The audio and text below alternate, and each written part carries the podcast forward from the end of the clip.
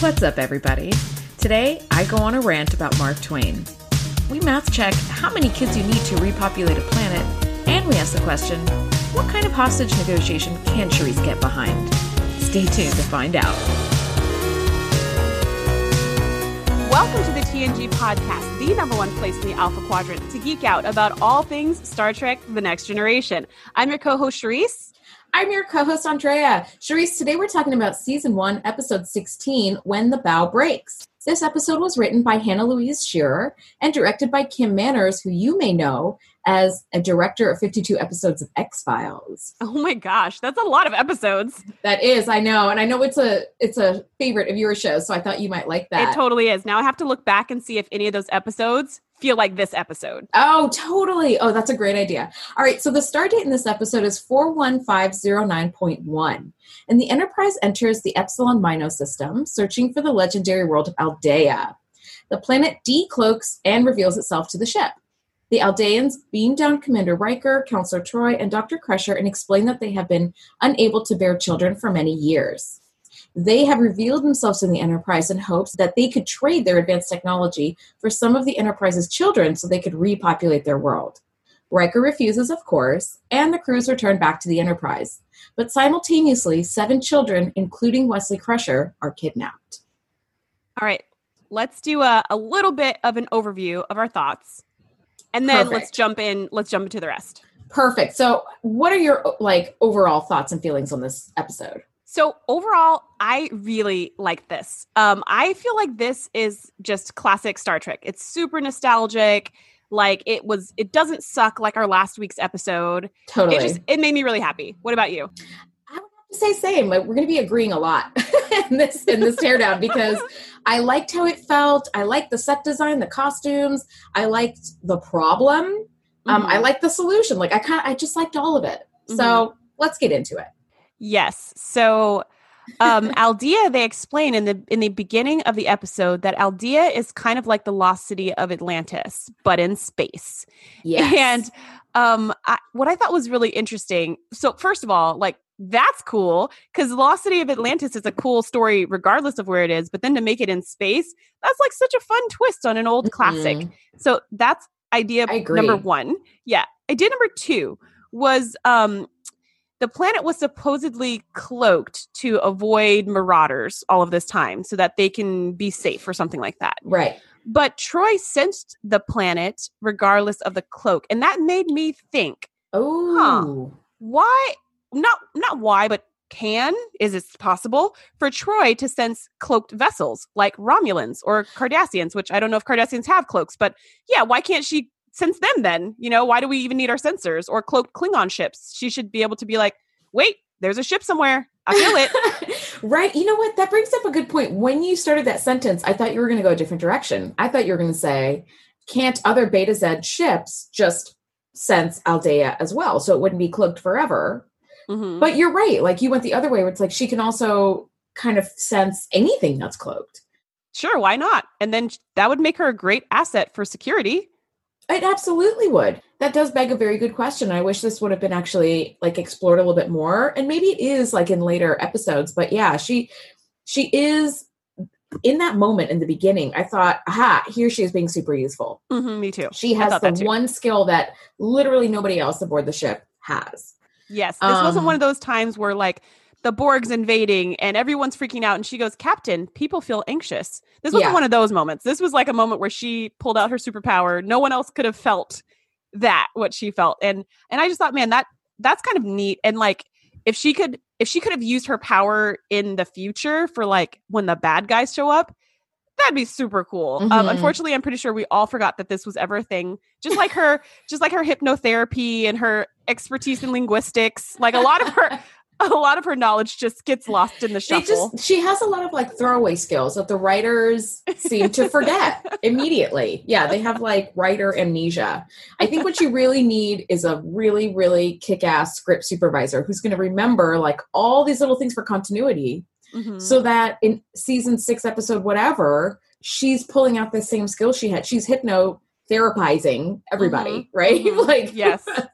anyway, all right. So we have a cold open um, in this episode, which we don't really have it's not super common in star trek where it's not like a shot of the ship going through space it's just riker oh you know coming out of the turbo lift and when i watched this episode the episode started on that and i started trying to buffer my computer like the netflix backwards because i figured i must have just started sort of somewhere Mhm. in the in the middle and i was Mhm. like oh that really was the opening this is the first like cold open we have which is Mhm. kind of cool so this little boy runs into commander riker and did you notice he's running away from calculus class he's like eight years old yes, was but this is but this is the 24th century. So 8-year-olds take calculus apparently in guess. the 24th century. i guess Which I believe because if you have seen education stuff comes down sooner and sooner and sooner. So I could totally see that happening. Really? See, I thought there's got to be a limit to that because you and I have both worked as tutors. That's the company that we were working at, is where we first met.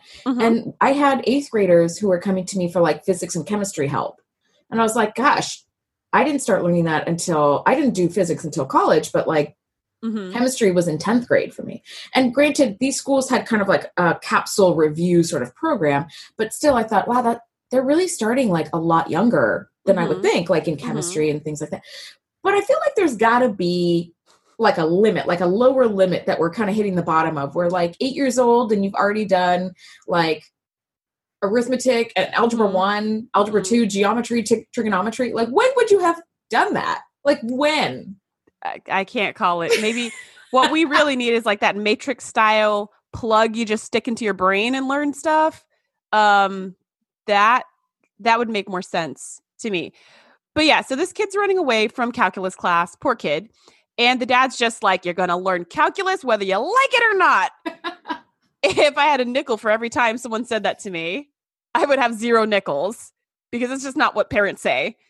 like that's just not what parents say. I don't know. Have you ever met my mom? Even if I was like homesick uh-huh. and like legitimately like staying at home from school sick, she would make me get dressed and drive me in for math period and then pick me up at the end of math period and take me back home. Oh my gosh. How fucked up is that? Worst mom ever during coronavirus. Keep your sick kid home, man. Please, please do. That's really funny. All right, so we we come onto the bridge and we have this like beautiful unveiling of this idea, this like Atlantis type planet. Mhm. right? And it decloaks in front of them. And they're like, Aldea, and then dun, dun, dun, and then it goes to like the, the credits start to roll, the opening Yeah. credits. Um, I don't know if you noticed this, but there's a continuity error. There's a couple that I caught in this episode. Um, when they were talking about Aldea and the planet unveils itself, Commander Data is sitting at comms, just like pushing his buttons. And then the credits roll and the credits end, and we're like back on the bridge and they're talking about Aldea, and Data is just barely sitting down and like pushing the comms panel towards himself. And I'm like, where were you? Where He went you to the bathroom during the credits. I mean, the credits are kind of long. They are very long. It's a it's an amazing theme song, but it is a very long opening It's, credit. it's good. It's really good. The visuals are super awesome. Oh, Picard's so whole speech of space. You're just like, ooh, it gives you chills when you first hear I it. know, I know, I do love that, and I love that it starts on the planet Earth and then it kind of like backs Yeah. away. Like, Yeah. cool. But yeah, Data Data was sitting down, and then all of a sudden he wasn't sitting down, and then he was just helping himself to sit down Yeah. right away, and I was Mhm. like, okay, that Yeah. that was not there. There were That there were a few different. moments in the episode, I guess. I only saw one at the very end and I was like, wait, what? That was wait, what just happened?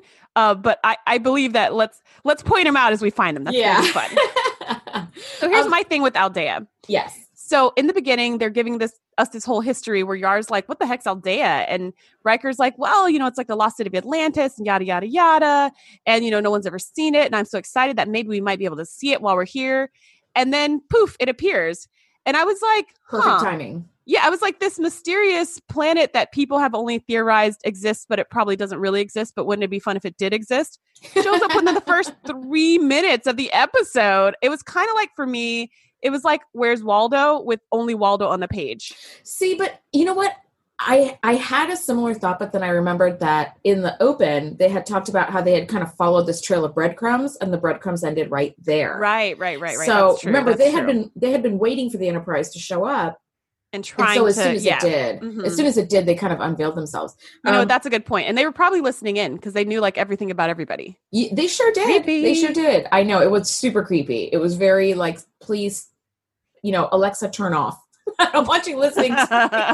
um, so the leaders of Aldea beam themselves onto the bridge, which I thought this is like Ferengi again, where they're like just beamed onto the bridge. However, they haven't had any contact for a millennia with any other ship, so they probably wouldn't know.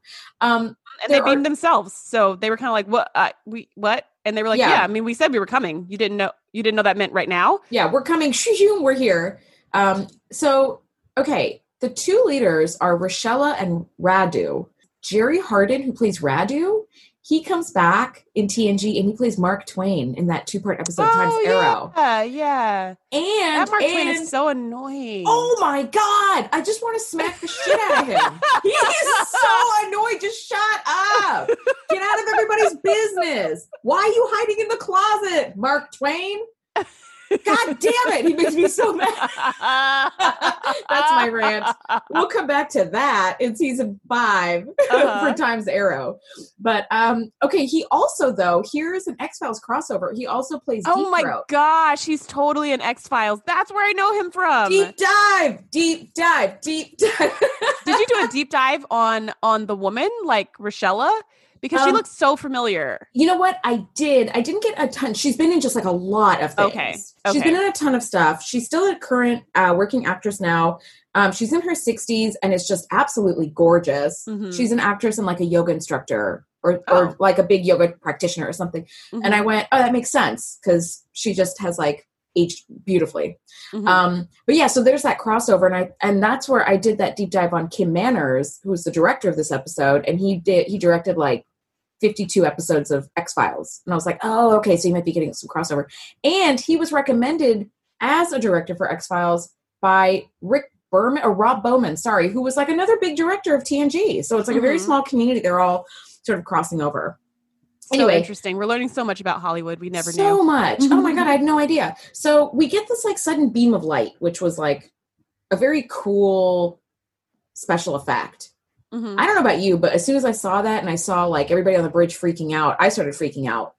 I think it like drew did a good job of drawing you in. But it Do you mean focuses, the, the spotlight search? Yes, yes. Mm, mm-hmm. And it like found all the children. And so now we have this away team down on the planet and they're saying like we can't have kids. So here's what we're gonna do. Here's what we're gonna do for you. Uh, give us some kids and we'll give you our technology that might take you like millennia to naturally get to yourself.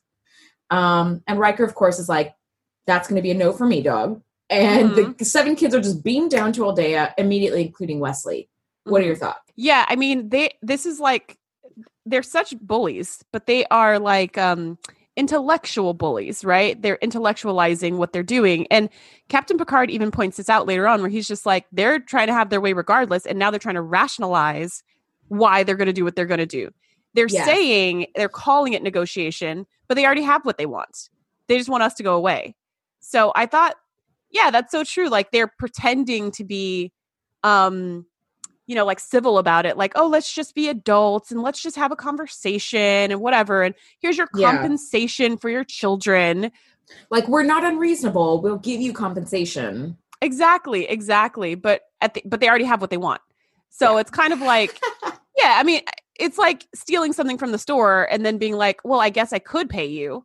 Right. But you already stole it. So, right. and you have no intention of giving it back, regardless if you pay me or not. So, um, yeah, just my, my thoughts were like, wow, I, I get that they're in a very difficult situation. Um, but like, it feels like they are having no consideration for the fact that these are these people's children. They're just like, and when Rashella gets so connected to Alexandra, mm-hmm. you know, she's so attached to this little baby, and then when he's like no you have to like give give her to her, yes. her unit and she's just like i'll never let her go. I'll never let her go. She's mine mine mine. It's like well how do you think her actual parents feel about her then? Like now you should have some sympathy. That's a really good point because i i wrote in my notes like already you know we're starting to see like you know fractures start to appear in Aldean society because you know Rashella doesn't want to give this kid up. So yeah that hey that's a really good point because then it, it begs the question and it you don't want to give this child up and you literally just met her five minutes ago mm-hmm.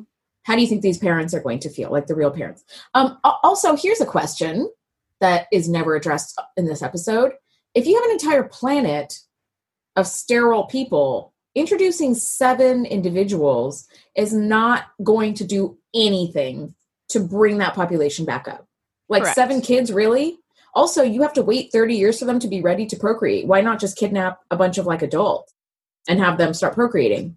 Mhm. And then you could have kids from there. or even a bunch of young adults. Yeah. Even even why not? I mean, they the reason why they kidnapped children is because they wanted to raise the children in the Aldean ways, oh. and they wanted to like imprint their beliefs and their values and things like that on kids, which is why they picked young kids. Mm. And they picked Wesley because he was the oldest and he's like really bright, and that he was going to be their leader to help them assimilate. Mhm. Um, so that was like their their explanation for why they picked those kids and why they picked so few or whatever. But if if it was just like a mathematical thing, if they just needed to repopulate the earth, it would make more sense to get a bunch of people Rochelle's age, yeah. you know, and just get a whole bunch Like of 20, 30 year olds. Yeah. Yeah, Hundreds. just get I mean, the the Enterprise had like a thousand thousand something people on the crew. I'm sure they could get, you know, a couple hundred of people in their 20s, 30s who are of age to procreate. And then those kids can be raised in whatever traditions. But but yeah, That's I mean that, that's a good question. And yeah, seven kids are not going to do anything. And also, they still didn't get down to the root of the problem. So I like how Beverly, um, and we can get into her little her little Mhm. stealthy thing with Wesley, Mhm, but mhm. I like how Beverly was just like, well, wait a minute, guys. Your sterility, how do you know that it's not just going to affect the children and they're just going to be exactly the same as you? Like she Yeah. said that in the beginning. And they were just like, no, no, no, that can't It's be. genetic, it's yeah. genetic. It's genetic. It's not contagious. These kids are going to be fine. And you're like, well, then these kids can't mix with your kids because your kids are all screwed up genetically. yeah. So you're expecting these seven to procreate with each other to make, I mean, they're not mice. They don't make litters of 14. Yeah. At best, at best, yeah, at best, you're looking at seven kids. If they have three or four, you're looking at like 28 new individuals, really. in your entire planet that are going to rule the entire planet in like even 30 enough years. to make like a neighborhood feel crowded. Never mind a planet. like that Yeah. doesn't make any sense at all. Yeah. Um, fun fact: Wil Wheaton's younger brother and sister were two of the kids in this episode. no way. Was the little Yeah. Harry, was that his brother? I think Harry was his brother. So Jeremy and Amy Wheaton um, had two uncredited roles. So I don't know if that means they didn't have speaking roles or they were just background, but there was only one boy, and it was the little sculptor. And I think that might have been what uh, Wil Wheaton's younger brother. And I They were which. also the kids in the classroom that didn't Yeah. speak. yeah, so- exactly. So it could have been. It couldn't have been. I'm not sure, but I thought that's pretty cool. It's kind of like bring your siblings to work day, and they get to be on a TV show, which is super cool. That's super cool. That reminds me of Macaulay Culkin when he was back on 50 million movies back in the 90s. oh yeah, His siblings were always co-stars with Oh, him, or almost always co-stars with him in his movies, which is like just really cool. You're right. You're right. Um, okay, so these kids are now like on Aldea, and they're actually being treated very kindly, which is something you would expect because these people are just like missing raising children. So of course they're like thrilled to have them. Um, I take issue that little youngest kid who took to Alexandra, yeah, who took to Mhm. Rochelle right away. I was like, Judas, don't go hugging her and snuggling with her. What are you doing? Bad idea. Well, because she's so I mean, little she's, she's and so teeny. she's yeah. so little and she's just so cute. Oh my gosh, every scene with her, I'm just like, look at her little face and her little red hair. She was Oh so my cute. I had the opposite reaction. Oh, you I was like, that kid is so creepy. Like just the way she was speaking. Well, here's the thing. She was a cute kid, but her dialogue was so creepy. I was like, were the writers of this episode Aldean who'd also never seen a child before? Because how do they not know how she speaks? She's so robotic and weird. I was like, what the fuck is going on with this kid's I like mean, have you ever have you ever seen a play that kindergartners put on? It, It's Mm. not it's not awesome. I mean, they- it's it's just not awesome. The the point is not for them to be great acting talent. It's, It's usually not- just for them to be really not- cute. it's not Peabody award winning dialogue or whatever. not so much. No, no. It is a little robotic, and I mean, for them to memorize any lines is super impressive. Um, That's true. but I will say, even after she's all snuggling up with Rashella, there is that moment when all the kids are like, all saying to their units, "I'm sad. I want to go home." Yeah, I want No, my and she's- mom. Yeah, and she's just like, "I want my mom. I want my mom. I want my mom," which is actually also accurate. Like she's That's just totally to like, accurate. "Yay, let's play," and then to also be like, "I want my mommy. Like I don't want to be here. I don't want to Mhm. be here. I want my mom." You know, just to Yeah. be really like obnoxious about it, which she wasn't. She could have been way more obnoxious. Oh my God. realistic. Yeah, she was. She was actually just like sad. Mhm. Um, I think this episode was cool for a couple of reasons. Like, this was the first time that uh, so families have been mentioned a bunch on the Enterprise since the beginning of the series, but this is the first time where like families actually take center stage, um, which I thought that was kind of cool. Um, but there's also a slew of issues going on on Aldea, like. Wesley's introduced to the custodian, like their mainframe computer, but Mhm. like nobody knows how to work it or fix it.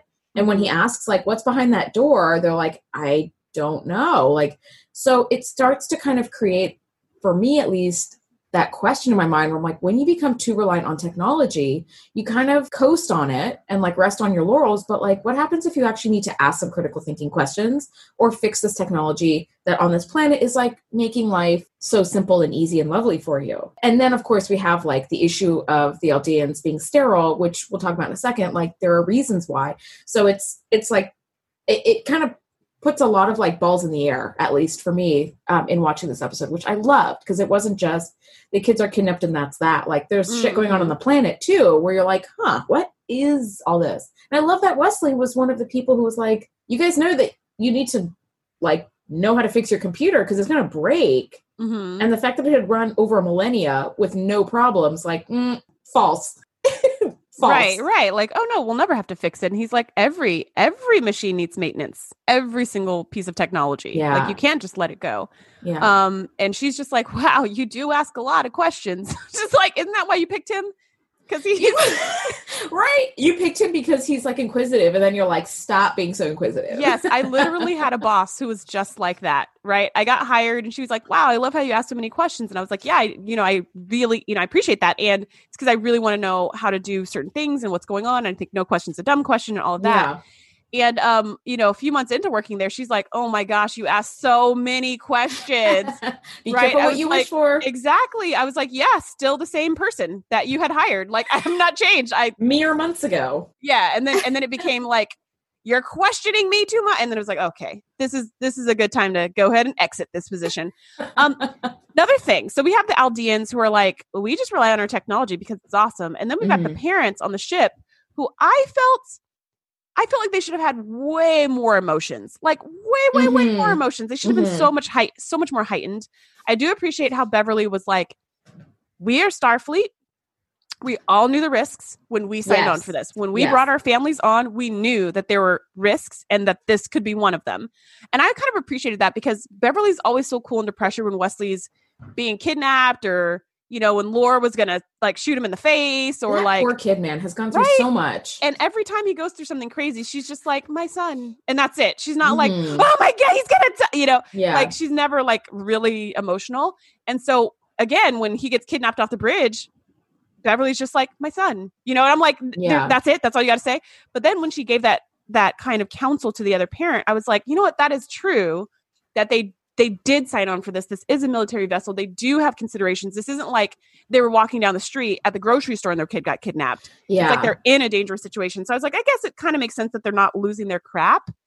But I wanted to see more, more emotions. I want to see more sadness, outrage, anger. like real human let's feelings. do something. Yeah, real human or helplessness. Yeah, real human. I want to see a, a gamut that I feel like I didn't see. Yeah. All right. So the you know Picard is saying like, don't worry, we're not leaving without these Trying kids. Mhm. Yeah. Little do they know the Aldeans have this repulsor beam that can send them three effing days away at warp nine. And he's like, that's just the tiniest bit of our power. And if you persist and you do not comply with what we want, we're gonna be we're gonna push your ship so far away by the time you get back, your children will be grandparents. And I went, Oh my God, like what do you do? That for me felt like the dark soul of the night. Like every movie, every you know every movie that has um, or tv show or whatever like every story that has this like huge problem has what's called the dark soul of the night where it's like you don't The see, Dark Night of the Soul. is that what it's called Mhm. the dark It's night the of the Dark soul Night of the Soul. The soul has a dark night. oh okay so all of these tv shows and movies have the dark night of the soul where it's like you can't come back like you don't see any way to fix this because if they don't comply they're going to be sent so far away like they'll never get back to their kids Mhm. and that for me was the dark night of the soul Yeah, when I saw that part, I was like, wow, now this is a hostage negotiation I can get behind, as opposed to too short a season. right? Like, I'm sorry, that was amazing. you know, we need Charisse. That's that right. that right there is the quote of the episode. Now, this is a hostage situation I can get behind, or hostage negotiation. Yeah, because here's what I'm saying: merchandise. Oh my and, god! And we probably will have that. So in the in, in our last in our episode that we reviewed last week, too short a season. There was a hostage crisis there that just was never a thing. We never see the hostages. They never get rescued. We never it was know. a MacGuffin. It was just dumb. Like we don't know why they're. A, it, it was just dumb. Everything about it was dumb. And you're just like, we don't even care about the hostages now. We don't even know who these people are. They're just like regular people. We, it was just dumb.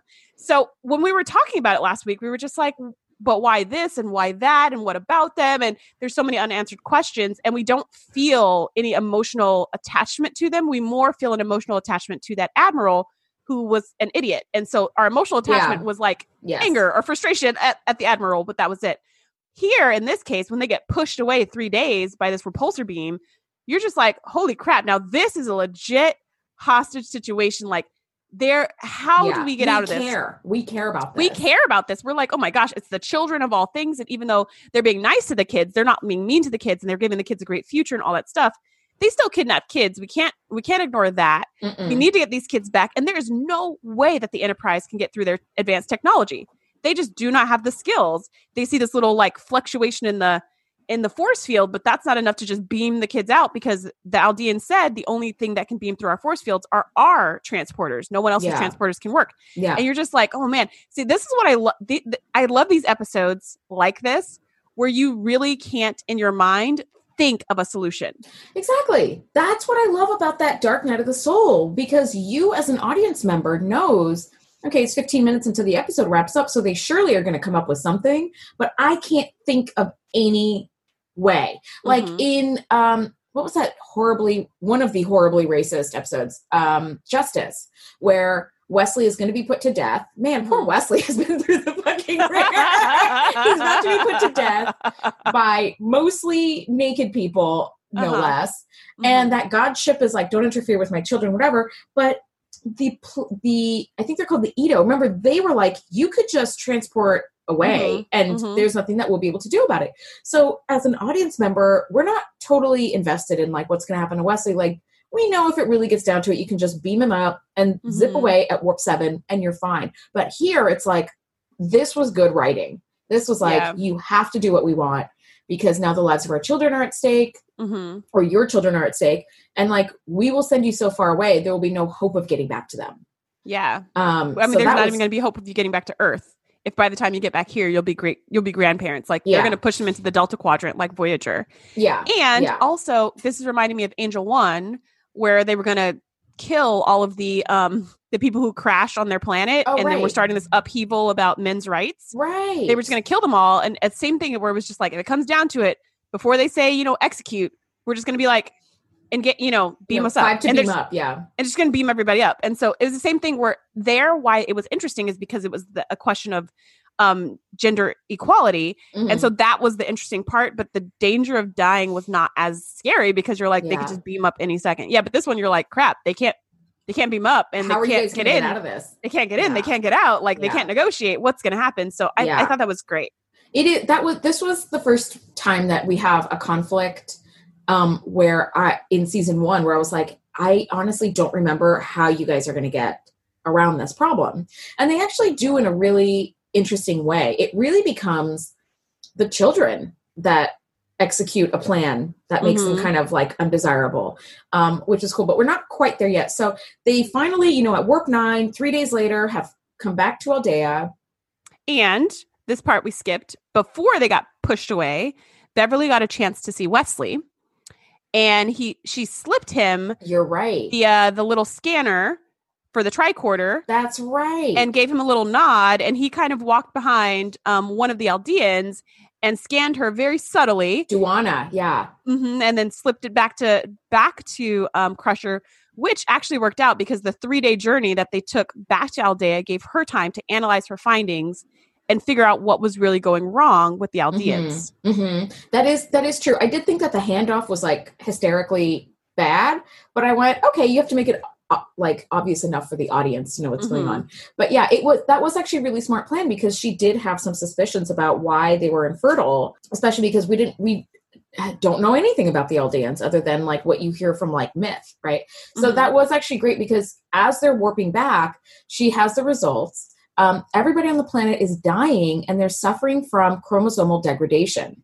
And um, infertility is one of the symptoms of that. And then it comes out a little bit later, and Beverly discovers like they have a hole in their ozone layer, which is allowing the planet to be bombarded by radiation. And so they're all dying from like radiation poisoning, just very slow acting radiation Mhm. poisoning. and it's like a double whammy because it's their their ozone layer is super thin and their cloaking shield just traps in all those greenhouse gases so it's like Yes. it's, it doubly hits them that they don't have that protective layer in their atmosphere and they've got this shell keeping all of that sun radiation inside Yeah, absolutely. For- well, I, li- millennia I really like that they address this as an ozone hole problem, which is something that we have on our planet, but they they didn't hit us over the head with it, Mhm. which I really like. Um, I like that it wasn't it was subtle enough to be like, oh man, yeah, that's something that's happening here on Earth too. Like, you know, the bigger the hole in the ozone layer, the worse our sunburns get, even when you're out just for a couple of hours. It's there's a there's a slew of issues that like that come into Mhm. play with that. But I like that they mention like it was a problem on Earth in the 21st century. Um, and this is something that we're seeing here as well. So that was that was kind of cool. That was kind of cool. I think if I remember right, and granted, I was a little kid at the time, but I think at the time when this episode aired, the hole in the ozone layer was starting to be a big thing.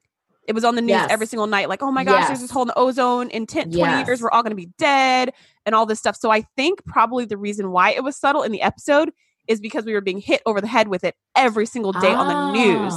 So they were just like newsjacking, right? They were just picking up a story that was on the news and turning it into a story in the show. But us looking back at it like 30 years later, Yeah. now we're like, oh, it's such a subtle hint to how we should take care of the environment. But I think at the time it needed to be subtle because that was all you need to say was the word ozone and everybody was triggered. Like, oh my gosh, this is what's going to happen to us, right? We're all going to be sterile if we keep doing what we're doing. It was it, it's aged very well then because yeah, Mhm. it was subtle enough. But I think you're right. Yeah, if we had seen this episode in 1988, we would have been like, "Oh my god!" Right? Yeah, Like, I don't think it would have been subtle in Mm. 1980. But I think now, yeah, it, it does. Yeah, it doesn't feel like it's hitting us over the head. It does feel like it's hitting us over the head about technology, at least for me, Mhm. because they made some big statements of like, now we see the dangers of technology. Blah blah Yeah. blah. I'm like, who talks like that? Nobody, nobody talks like that. And I think Picard gave a speech too at some point. Of course he like, did. of course he did. Okay, so back on the planet though, Harry is learning how to sculpt and he sculpted a dolphin. Now, is it just me or did everyone have one of those wooden dolphin sculptures in their home growing up in the 80s?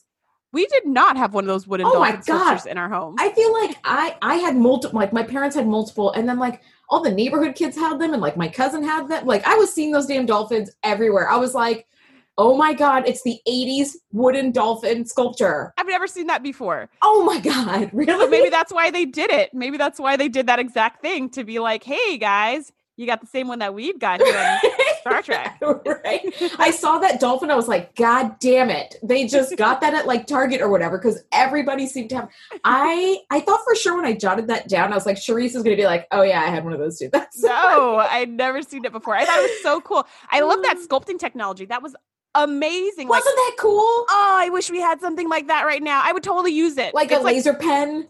it's like a laser pen. It kind of looks like a Dremel where you know you can like carve into things, but it's like you just point it and it carves everything at once. That was amazing. and then So the little cool. the little musical instrument that you just play with your thoughts and feelings. Yes, that was was like- super cool. because that's how music that's how musicians who are truly successful and like people just love and have cult followings it's usually because they really feel their music and they help you feel their music Yes. and so to have an instrument that actually responds to your emotions and thoughts i was like yeah. We need that too I like these were so freaking cool Yeah, they were. This was this was like um prop nerding out right here. Like Yes. the props department did such a freaking fantastic job. And even like to look at how uh, if I were a prop master, like how would I even build that instrument that the girl holds because it lights up and it's got these like almost like different colored resin hmm inside, right? So it kind of like blinked all these different colors. I thought it was so cool. It was super duper cool. I did think that there was a really good moment in that musical lesson where the where the man goes, now play something happy. And she goes, I don't feel happy. And the line was like a little bit robotic, but really it's like, yeah, what did you guys think was going to happen? Like, you took these children away from their families, and you can kidnap a child and take them to Disneyland, but at some point, the Disneyland wonder is going to wear off, and they're going to be like, I, I just want to like go home to my mom and dad. Mm-hmm. Like, Mhm. when are you going to take? Yeah. So I thought that was actually a good moment because even that artist seemed to be like, oh, uh oh, Yeah, and then they talked about it when they when they were doing their hunger strike, right? Harry was just like, "But I kind of like these people, and I don't, you know, are they going to get mad at us? Are we going to get in trouble? And I like them." And Wesley was just like, "You know what? I like them too. You know, I do like these people, but we have to go home. Like, we don't want to be here. Do you want to Yeah, stay here don't wanna be here forever, forever." Harry?" And he's like, "No." It's like, "Okay, we like them. They're nice people." But we don't want to be here forever, so we gotta we gotta do something to make Yeah. them let us go. Well, as usual, Wesley to the rescue. The- well, the Crushers to the rescue because Dr. Crusher is doing her bit on the ship as they're warping back, and Wesley is deciding to do a passive um, protest, which I thought was really it was really cool because I love how he explained it to the kids too. I'm like, that's yeah, really it's cool. our way of saying we're not going to play by your rules anymore, or whatever it is that he said. But I was like, ah, this is yeah, that was a really good way of explaining. I thought that was really well done. yeah, that felt super subtle. There was no villainizing there. It was just like, hey, this is what we're doing, guys. And like even a little kid can understand it. That we need to have on some merch right there. Crushers to the rescue or Wesley to the rescue because oh my gosh, season one is just And who put Wesley in charge again? Yeah. you know, yeah, we need like an 80s spin-off of just the Crushers, right? And they're doing like the intro where like they have their back turned to the camera and then they turn and give a thumbs up or something. or she's got a tricorder and she's scanning the camera. I don't know. But yeah, they are just killing it. They are just killing it. So they have this passive protest, and I thought it was funny that the the head guy, I forgot his name, Radue, he he basically called down Beverly and Picard, and he's like, okay, let's continue slash finish our negotiation. Meanwhile, they kind of hatched this plan. They found, you know, through these fluctuations in the shield, you might be able to beam a couple of people down and they can kind of hijack the computer. Like, here's what we're hoping is going to happen.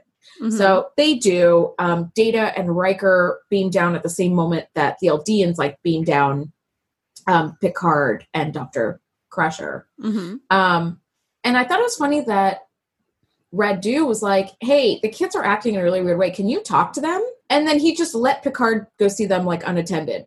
Well, and he also says, he also says, I mean, I'm not very good with children. And I was just like, uh, you think? That's why y'all don't need to have kids. Like, what are you doing? But yeah, Yeah, what did you think was going to happen when you got a bunch of kids? like, it's not going to make you better. Yeah, but he had nothing to fear from Picard because he knew they, they couldn't beam out without them. And like, yeah, I just I don't think he he saw Picard being unattended as any threat whatsoever. Where's he gonna go? What's he gonna do?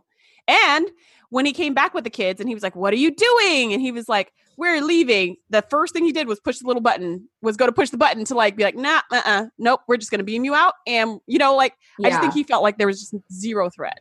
Yeah, I, I guess you're right. And and this was this was a, a kind of a cool moment where him and Dr. Crusher were like, listen, you guys are being bombarded by radiation. Your technology that's like preserving your way of life is also slowly killing you guys. You can have children with treatment, and we're willing to give you that treatment. And he's like, no, no, no. And like the way that he refused to listen to any reason, Mhm. like I don't know exactly what it is, but it got under my skin so badly. Like, it was a lo- Lwaxana Troi moment. That's why. do you think so? Just the not listening. that dismissiveness where it was just like, no, no, no. I've already decided what I'm going to do, and we're just going to do that. Goodbye. know, and you're like, felt- just listen. yeah, I get to me. I think I'm extra sensitive now because of like the current political climate we're living in. But like not listening to facts or reason, just uh oh, Mhm. like my I start like my blood starts boiling. Like I Yeah, really get so that could- frustrated. and something that could help you. And so I like how Rashella was just like, wait, let's actually listen. Like, I want to listen. We don't have to agree with anything. Let's just hear them out because.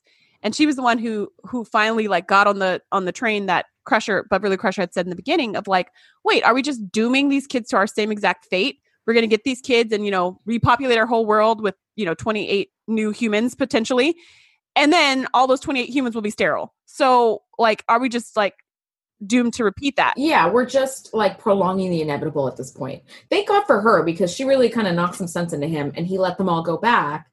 Um Well, and they they took down the transporter things and the shields and whatever. So they he could he couldn't just beam them off. So they kind of had to listen, but she wanted to listen anyways. But yeah. now when they had no choice and the kids were all back on the Enterprise, it was like, okay. And, you know, and when when they beamed the kids away, he was just like, "You've doomed us. You've doomed us all." And Yeah. Picard was like, "No, we're going to help you. Do you want to? You know, let us help you. We will help you." And then it was kind of like, "All right, we have no no no bargaining chips now. All that other stuff is out of the way. Now let's focus on solving the actual issue in a sustainable way." in a sustainable way, I think is important. And I mean, all of this really sort of hinged on the fact that Data and Riker were able to like lock out the computer or the custodian or whatever they want to call it, so that they couldn't just beam them away. They couldn't just send a repulsor beam to send them like 50 years away or whatever. Like they couldn't do any of that. So now that you're on an even playing field, you're now forced to play the game.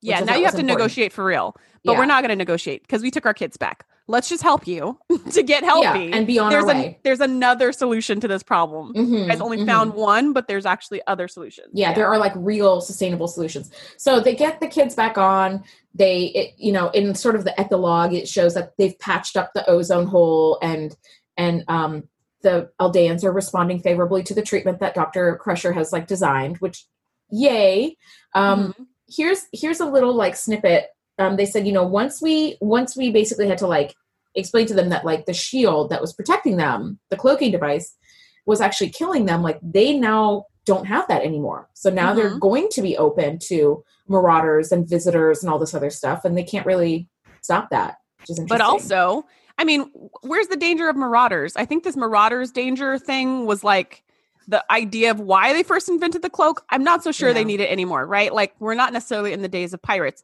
They have they still have their freaking repulsor beam. like yeah if any marauders come now, they just go pew and just shoot them shoot them away, right? And I think they need an infusion of new species and cultures Yeah. as well in their tiny little society, um, just for if for no other reason than for diversity of thought, right? So people can come in and ask questions and you know come up Mhm. with different solutions. So yeah I and think like, they'll be fine. And I think from a um, sociological perspective, this is an exciting new time for Aldea because now they are going to have an infusion of different cultures coming in. So this like culture that has been, been distilled down and is like super pure and untainted by like any outside influence, now they're going to have to learn to adapt with like Klingons coming to visit or Romulans or what or whoever, right? Like Mhm. this is actually like a very interesting time like for that culture like w- what they're about to jump into which i thought was Mhm. kind and of somehow they're not xenophobic, which is so crazy because Right. all the other cultures that are like have their little bubble are very xenophobic. Even when we were talking about Angel One, even on that planet, they were just like, "We don't need your help. We don't want your help. Like, stay out of our planet." You know? yeah yeah So very interesting. well yeah luckily they're more open-minded who knows yeah, I think that's what they're trying to say is they're more advanced technologically, so they're more socially aware or something like that. Is I think the the idea that they're trying they're trying to connect as far as I'm seeing so far in in our season one, they're trying to connect advancements in technology with advancements in society, which Mm. um are not necessarily correlated. Like it's not a one to one correlation, but I think that's the message they're trying to to give because I think that's what we think. We think, oh, we're so technologically advanced, so we're so like so morally and emotionally and everything else advanced. But we were talking yesterday offline about how your dad was telling you, right, about how like people don't change. Do you remember that? yes yes like human nature doesn't doesn't really change or hasn't really changed Even when we have new technologies. Yeah. I mean, the way that we in the year 2020 perceive like love and lust and power and greed and desires and things like that are the same way that like the ancient Greeks and the ancient Egyptians perceived those things as well. We just have different like methods of acquiring like information or goods and services, but that but that's really all. Like I can DoorDash some food and have it be here in 30 minutes, but really that doesn't change like who I fundamentally am as a human Mm-hmm. yeah that it's it's very it's very much the same like across all time um yeah so okay so the episode kind of closes out and wesley brings alexandra to the bridge Mm-hmm. and of course picard is like what is the meaning of this right and he's like well, Mhm. sorry she wanted to say thank you and she gives him flowers and a hug and i don't know if you noticed this is this the continuity error she was holding a stuffed animal tribble yeah, that creepy little oh, it was a tribble. Yeah, that creepy little thing she was holding from the very beginning. oh my god it was bothering me so much and only at the end was i like is that a tribble is that supposed to be like a little throwback to like the original I think series it is. I think it is a stuffed tribble. I think it might be. Toy. So she's hugging him and she has this stuffed animal tribble And then she pulls away from the hug and it's gone. And I'm like, excuse me, script supervisor, where were you guys? Somebody was on a coffee break and didn't catch this. Like she was holding this thing, because suddenly it was gone. And I was like, oh, continuity. Which Yeah. continuity errors for me are kind of a thrill to find, but also disappointing. Because I'm like, what do you mean this isn't a real show? What do you mean this isn't a real ship and real people? What do you mean cameras and lighting? No, these people exist. Yeah. This ship is real. Like, yeah, and you know bothered. something something we didn't mention yet. Shorty uniforms. Oh, there were a couple shorty uniforms in this episode there as were well. a couple scants. You know what? Uh-huh. I I remembered it, but we were already like so deep in our thread Yeah, of yeah, conversation. I was like, yeah, whatever. we Yeah. still see scants. I'm I'm wondering if season two, episode one, is where we're gonna not see any more scants. Um, no, although season wait three, and see. Yeah, season three, episode one is where we get like the new uniforms, the new and improved Mhm. ones. So that Mhm. might be where the scans end, but I really feel like they end in season one, like at the end of season one. I don't know, We'll see. but that's just my prediction. We are only watching like one episode at- a time as we review, guys. So we haven't watched like the whole series and we're just going by memory. like we really don't know when that's going to end. So we'll let Mhm. you know. Yep. Do you have any final thoughts on this episode? Um, I don't. I my final thought is I just this was great. This episode was great. It made me Mhm. happy. It was so much better than the last week's episode of Too Short a Season, Ugh. and I just feel like we're on the uptrend. I'm very hopeful. Yeah, but then we hit Skin of Evil in like five episodes and it goes all down the drain again. But then we hit conspiracy and it's so good. But then we hit the next episode, neutral zone, and it's really bad. But then we hit season two and it's really good. So I'm I'm hopeful. We're we're on an upward trend. you know what? This is this is like a weight loss battle, right? You go down a little and up a little, and then go down a little and up a little, you know, but we're going the opposite way. We're going up mostly, but down just a little. Yeah, I, I like this episode. Oh, I really liked the set design on Aldea. Like it felt like a totally different place, a different planet. Like Mhm. I love when they go to these different planets and they have these totally like vastly different feels to them. They're so cool. Like Yeah. the set designers killed it in this one. Yes, and the costumes were really good too. I really Mhm. like that. The the main guy Radue, he had this um like fabric shirt, but it had a leather trim for the Mhm. collar, and I was like, leather and fabric, that's amazing. Like I just I love that Yeah, hard and soft wonderful. mix of text of textiles, and also their transporter technology. They just like disappeared Mhm. from a from a technical standpoint is a lot easier to do to like pause the camera and you just walk away and then Yeah. turn the camera back on. Yeah. It's a lot easier than the like swirly glitter water that they use for transporter effects. Mhm. However, it felt so futuristic and cool because It's it like wasn't bam, swirly water. gone. Yeah, bam, I was like, here. ooh, that's that's even more advanced. You don't see the little glitter, so you know you don't see the slow transition of the body. It's just like poof, it's gone. Yeah. So it was a technically easier thing to do, but in their context, the way they made it, it looked so much more futuristic and fancy. So I love yeah that. yeah they did they did a really wonderful job this episode was so great it was really great um i i really enjoyed watching it and um i hope you guys enjoyed listening to our teardown of it which at times meandered guys thanks so much for listening next week we're talking about season one episode 17 home soil so we'll see you next week Bye, guys. Thanks for geeking out with us. Be sure to join the crew at thetngpodcast.com to be the first to know when we do our live shows or host events exclusively for our members. We'll see you next time.